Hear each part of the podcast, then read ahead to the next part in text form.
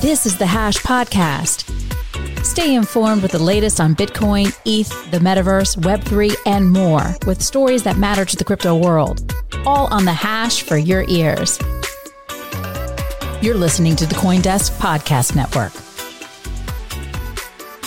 Welcome to Coindesk TV. You're watching the hash. It's me, Jen, and Will. Today, we are going to jump right into this thing. I'm going to pass it to myself. I have the first story of the day. Ooh. Just caught it. Thank you very much. All right, the first story of the day is some giga bull at the CFTC is talking about pumping Bitcoin. What? What the? What is this story? This is crazy Hells talk. yeah. All right, we're talking about CFTC chair Behnam going on stage and saying, "Hey, there's a CFTC regulated market." Bitcoin could quote double in price with the price prediction. That's crazy talk. Anyway, I was struck by this one.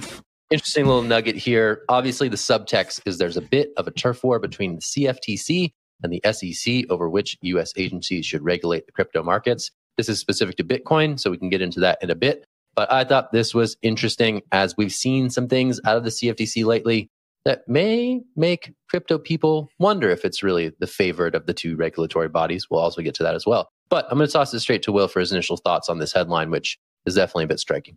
I love the price prediction. Yeah, let's go back to the background for this story, which is the Senate Agriculture Committee. Yes, that still matters. Agriculture matters. That's where the debate between the CFTC and the SEC is happening for the future of digital assets. Who's going to be the regulatory body that oversees all these things? And right now, there's a little bit of turf war between who gets to oversee what. SEC has definitely come out very strong. There's been some op eds in the Wall Street Journal. There's been some nice videos from Gary Gensler.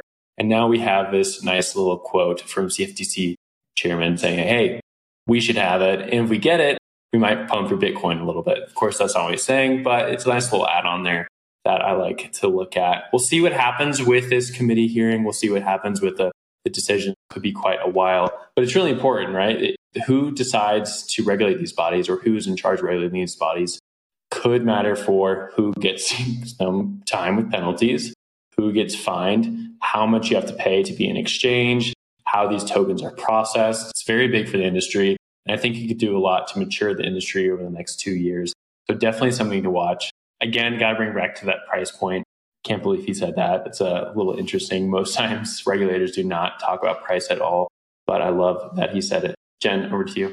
Imagine Gensler making a price prediction like this. I think everyone's minds would be blown. He said in the article, you know, growth might occur if we had a well regulated space. I don't think anyone is arguing that, but I thought that the, the funding piece was really interesting. So he mentioned that they've had relatively flat funding over at the CFTC over the past five or six years. And if they were in fact to oversee the crypto industry, that they would need more budget to do that. And so I wonder if there's maybe a little bit of an opportunistic take here on the CFTC's part. You know, if we oversee crypto, we can get more money, the money we've been fighting for for the last five or six years, and then, you know, have this new jurisdiction. I know there's a lot more that goes into this, but I thought it was interesting how that came up in the story as well. I'll pass it back to you, Will.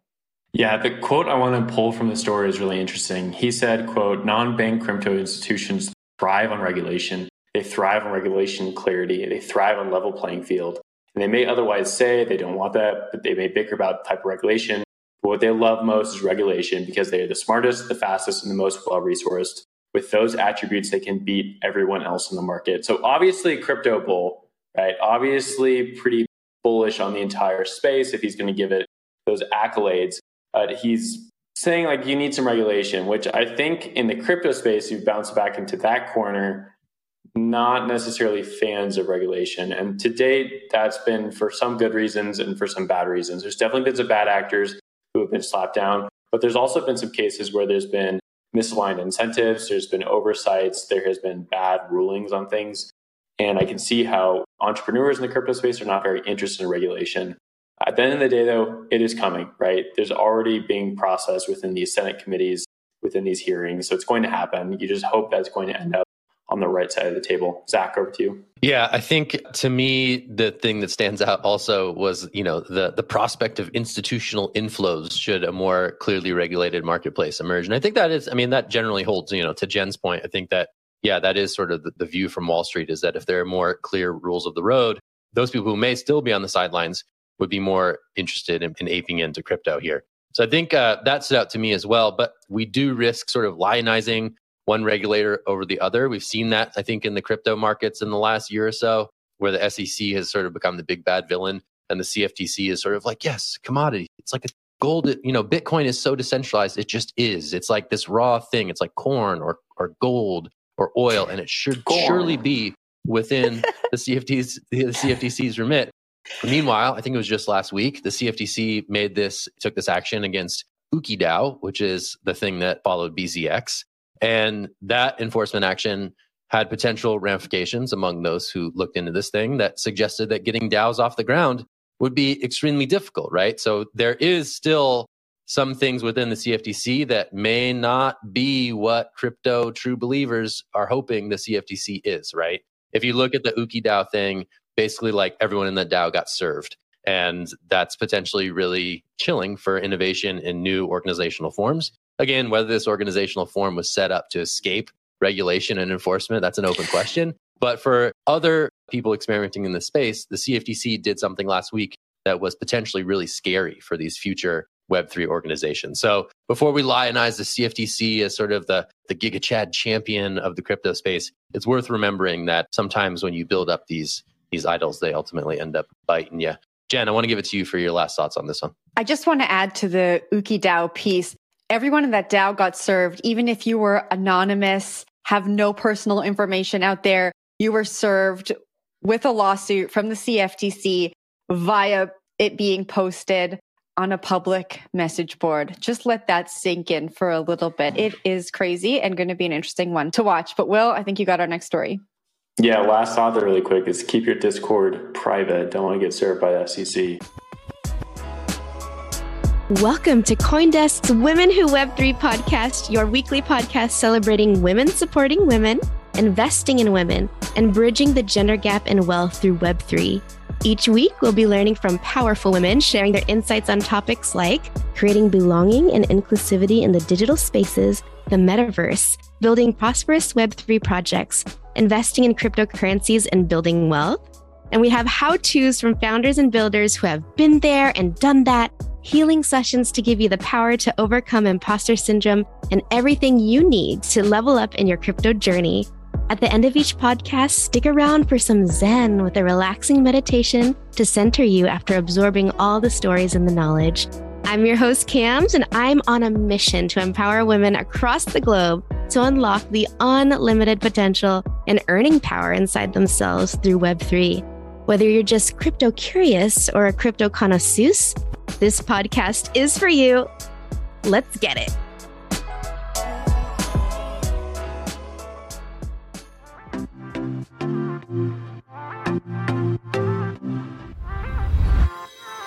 Coindesk has a new event. It's called Ideas, the Investing in Digital Assets and Enterprises Summit. It facilitates capital flow and market growth by connecting the digital economy with traditional finance. Join us for a 360 investment experience where you can source, invest, and secure the next big deal in digital assets, all in one place. Use code HASH20 for 20% off a general pass. Register today at coindesk.com forward slash ideas. Let's turn over to Circle and TBD, which this is a really interesting headline. I'm excited for Zach's take on this. Who would have thought that Block, the company run by Jack Dorsey, a prominent Bitcoin maximalist in the space, is going to work with Circle, the issuer of the USDC stablecoin, also known as the stablecoin underlying all of decentralized finance, which mostly lives on Ethereum. According to a conference this week in San Francisco run by Circle, uh, Jack Dorsey's Block subdivision, TBD, is going to be working with Circle on implementing some new plans for USDC reach and growth. They noted that USDC and the dollar mostly is the largest way to get people into Bitcoin and into the crypto world and then out of the crypto world. It remains to be a pain point. Zach, I want to throw this one up to you. This sort of caught me off guard because I did not think that Block would go along this path. But naturally, for anyone who's been in the crypto space, everything comes back to the dollar, everything comes back to stable coins. And so there had to be some sort of pairing at some point with a company like USDC or like Circle in order to get more adoption. Circle's having its big event this week and they saved all the announcements. I think yesterday they announced, you know, that they were expanding to a bunch of new chains, right? We saw this from from Block being announced as well. I think for me the question is whether or not this work with TBD ultimately gets extended to Block's more consumer facing applications, right? So we got Cash App, we got all sorts of stuff, right? So whether or not, you know, the stablecoin USDC gets integrated into those services, that's the big question for me. But I think it presents a really interesting picture about where these new financial rails are headed, right? I think these firms who have been dabbling in crypto, they understand that uh, some of these chains are a much more efficient way to move money across borders around the world, digitally native, than existing on ramps, than existing financial rails that rely on the incumbent banking system. So if this becomes something that becomes a bedrock of how uh, Block approaches its digital asset strategy, that to me is super duper fascinating. Just the horse race of, oh, can USDC outstrip USDT in circulating supply? I think what we're seeing here is companies being like, okay, how do we use public blockchain networks and make them work for us as a company? If there are operational advantages to working in USD stablecoins as opposed to dollars in, I don't know, correspondent banks the world over, then that's something that I think we're going to see more companies entertain. And this one is a really interesting one because, you know, Will, as you alluded to, dollar backed stablecoins are certainly not exactly sort of the censorship resistant paragon of some Bitcoin maximalist fantasy environment, right? But here we have this company helmed by Jack Dorsey saying, okay, there's something useful here. We should start experimenting with it. And it's going to be really fascinating to see how that gets rolled out to its consumer base in my Jen, tossing it to you. I think Jack Dorsey is just doing so much to make crypto more accessible. And so the remittance industry has been ripe for disruption for a really long time. We've spoken about Bitcoin, especially when it comes to El Salvador. And I think the last time we spoke about El Salvador, we spoke about those on and off ramps. We spoke about the extreme volatility of Bitcoin. And here we have Jack Dorsey, who's kind of solving those issues as a stepping stone towards this future that we always talk about, right? And so there's a quote in the story by Emily Chiu. She's TBD's chief operating officer. She said, the US dollar is the reserve currency today, and we think Bitcoin might be the reserve currency of tomorrow. Stable coins are the bridge in between. And so it's just so nice to see that these problems that have existed in this industry for so long are being solved with the technology that already exists. And those people on the other end who can benefit the most from crypto can maybe finally start to have some of these barriers taken away. Well, yeah, I love this headline in terms of like a building approach, right? Like if you think of Block and you think its place within the neo bank world, right? They really took off, have done well. They have a lot of assets under management. They have Cash App, which is like basically a pretty big competitor to Venmo at this point. And you know, it was a startup project. At one point, it had no chance against Venmo. It was able to get off the ground. A lot of people use it now. They have Bitcoin built into that natively. You have your bank built into it. You can have a credit card application with it. You can buy stocks with it. Now imagine putting a stable coin into that picture in that scenario. And you can really see how some of these DeFi applications, some of these more bleeding edge finance apps out there that people are building right now can come into the mainstream, right? Like imagine if I had USDC right on my Cash App and I was able to use that for whatever purchase I want to make, for whatever yield I want to make, whatever NFT I want to buy, or whatever it may be. That's pretty bullish for the space. It's going to be a while before we get there. And we like, like you said, Zach, that might not ever happen, right? That might not be the ambition of this project. But the fact that they're working together means that maybe they've tossed that idea around and there could be other potential applications for pairing between some of Square's products or Block's products rather and what USDC or Circle has been working on for quite a while. Zach, over to you. I think, you know, USDC yields in DeFi like could maybe one day be like the Web3 killer app, right? It's like, oh, wow, I'm in my Cash App and I'm getting like more attractive yields than I would in my savings account. That's cool. And you don't even need to really know about like what's happening. But when you have those USDC stablecoins or whichever other stablecoins that can be integrated in these decentralized lending markets, that's pretty cool. That merging of Web two with Web three, Web two point five, MulletFi, MulletFi. I'm still I'm still hype on MulletFi. Business in the front, DeFi in the back, fintech, DeFi. That's where USDC comes in. Could get interesting. Anyway, Jen, let's toss it to you for the last story of the day. What do you got? All right, we got Do Kwon Watch. So Terraform Labs says the arrest warrant issued by South Korean authorities for Do Kwon is an overreach, according to the Wall Street Journal. So a spokesperson for the company said Luna wasn't a security, meaning it doesn't fall under South Korea's capital markets law. They added that the case has been highly politicized and demonstrates unfairness and a failure to uphold basic rights under Korean law. Zach, I'm going to pass this one off to you to begin with. I think we've come full circle, right? I think clear regulation might have prevented a statement like this from being said in the media while someone like Do Kwon is on the run. But yeah, I don't know. I mean, I think I think it goes back to what we're talking about with like the CFTC and commodities versus securities, right? So like, you know, commodities are like gold, they just exist in the world and they can be traded as such. Securities are basically like, you know, a, a small slice of a, of a company, right? Or a project.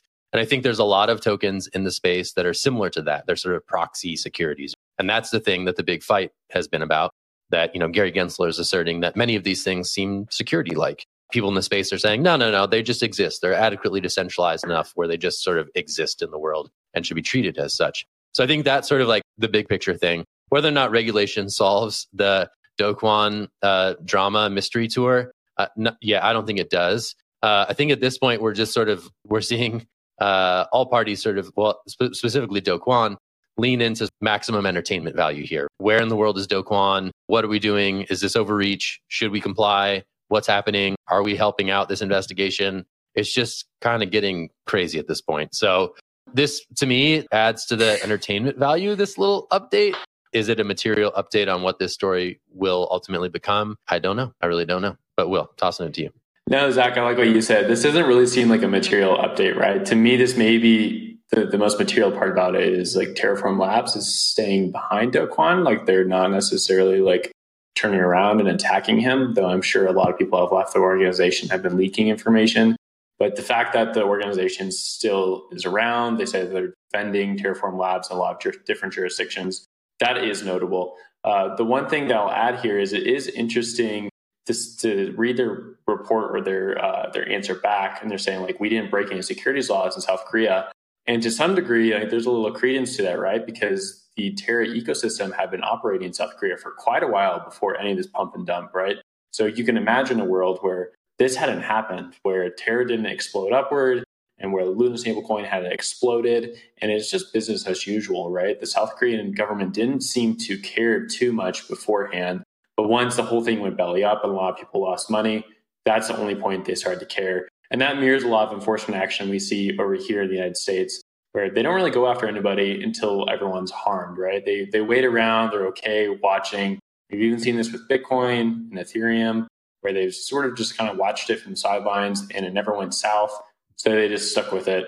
In this case, other way around, right? So I, I don't know. There's a little bit to their claim there. Of course, I don't think it's enough to keep Do Kwon or anyone from Terraform Labs out of going to a court hearing, but we'll see about that. Zach, to you. Yeah, I guess it's kind of the way it works, right? Like until the building collapses, no one is necessarily knocking down the door of the owner to make sure that they've been up to code. And what we have here with Terra is arguably just a massive structural collapse.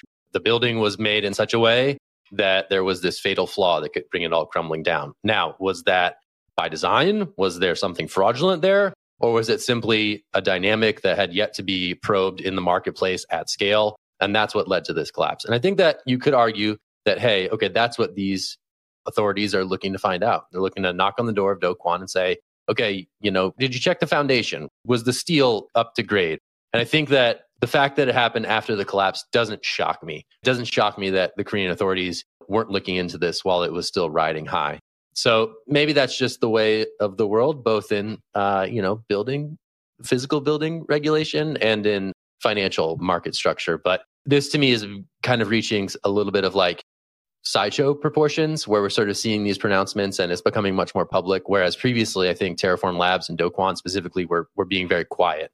Now we're sort of seeing this, a little bit of this braggadocio, this little bit of brashness that we recall from the run up in Luna's, you know, striking growth. We're seeing a little bit more of that come back into the fold. And certainly people are much more captivated now. So I think that's why we're going to see some headlines like this in the coming weeks. Those are my thoughts. Dig it. Dig it. All right. Well, that's great. Let's wrap this thing. We just got the wrap from Control. We're going to wrap it right there. We're going to shut it down. It. Yep. Control. Wrap it. Okay, cool. We're wrapping it. Thanks for watching us today. I'm Zach Seward. That's Jensen Sanasie in the middle. We got Will Foxley on the other side. We're the hash. We'll be back tomorrow. Check us out here, wherever you watch us. Thank you for doing that. We're also on the podcast network if you just want to give it a listen with the old ears. All right, that's it. That's it for the show today. We'll see you soon. We hope you're having a good one. Be kind. Be nice to each other today. Have a good one. All right, that's See it. ya. Bye. You've been listening to The Hash on the Coindesk Podcast Network. We would like to hear from you, so if you have any questions or comments, please reach out to us at podcasts at coindesk.com, subject line The Hash, or leave us a review on your favorite podcast player. Thanks for listening.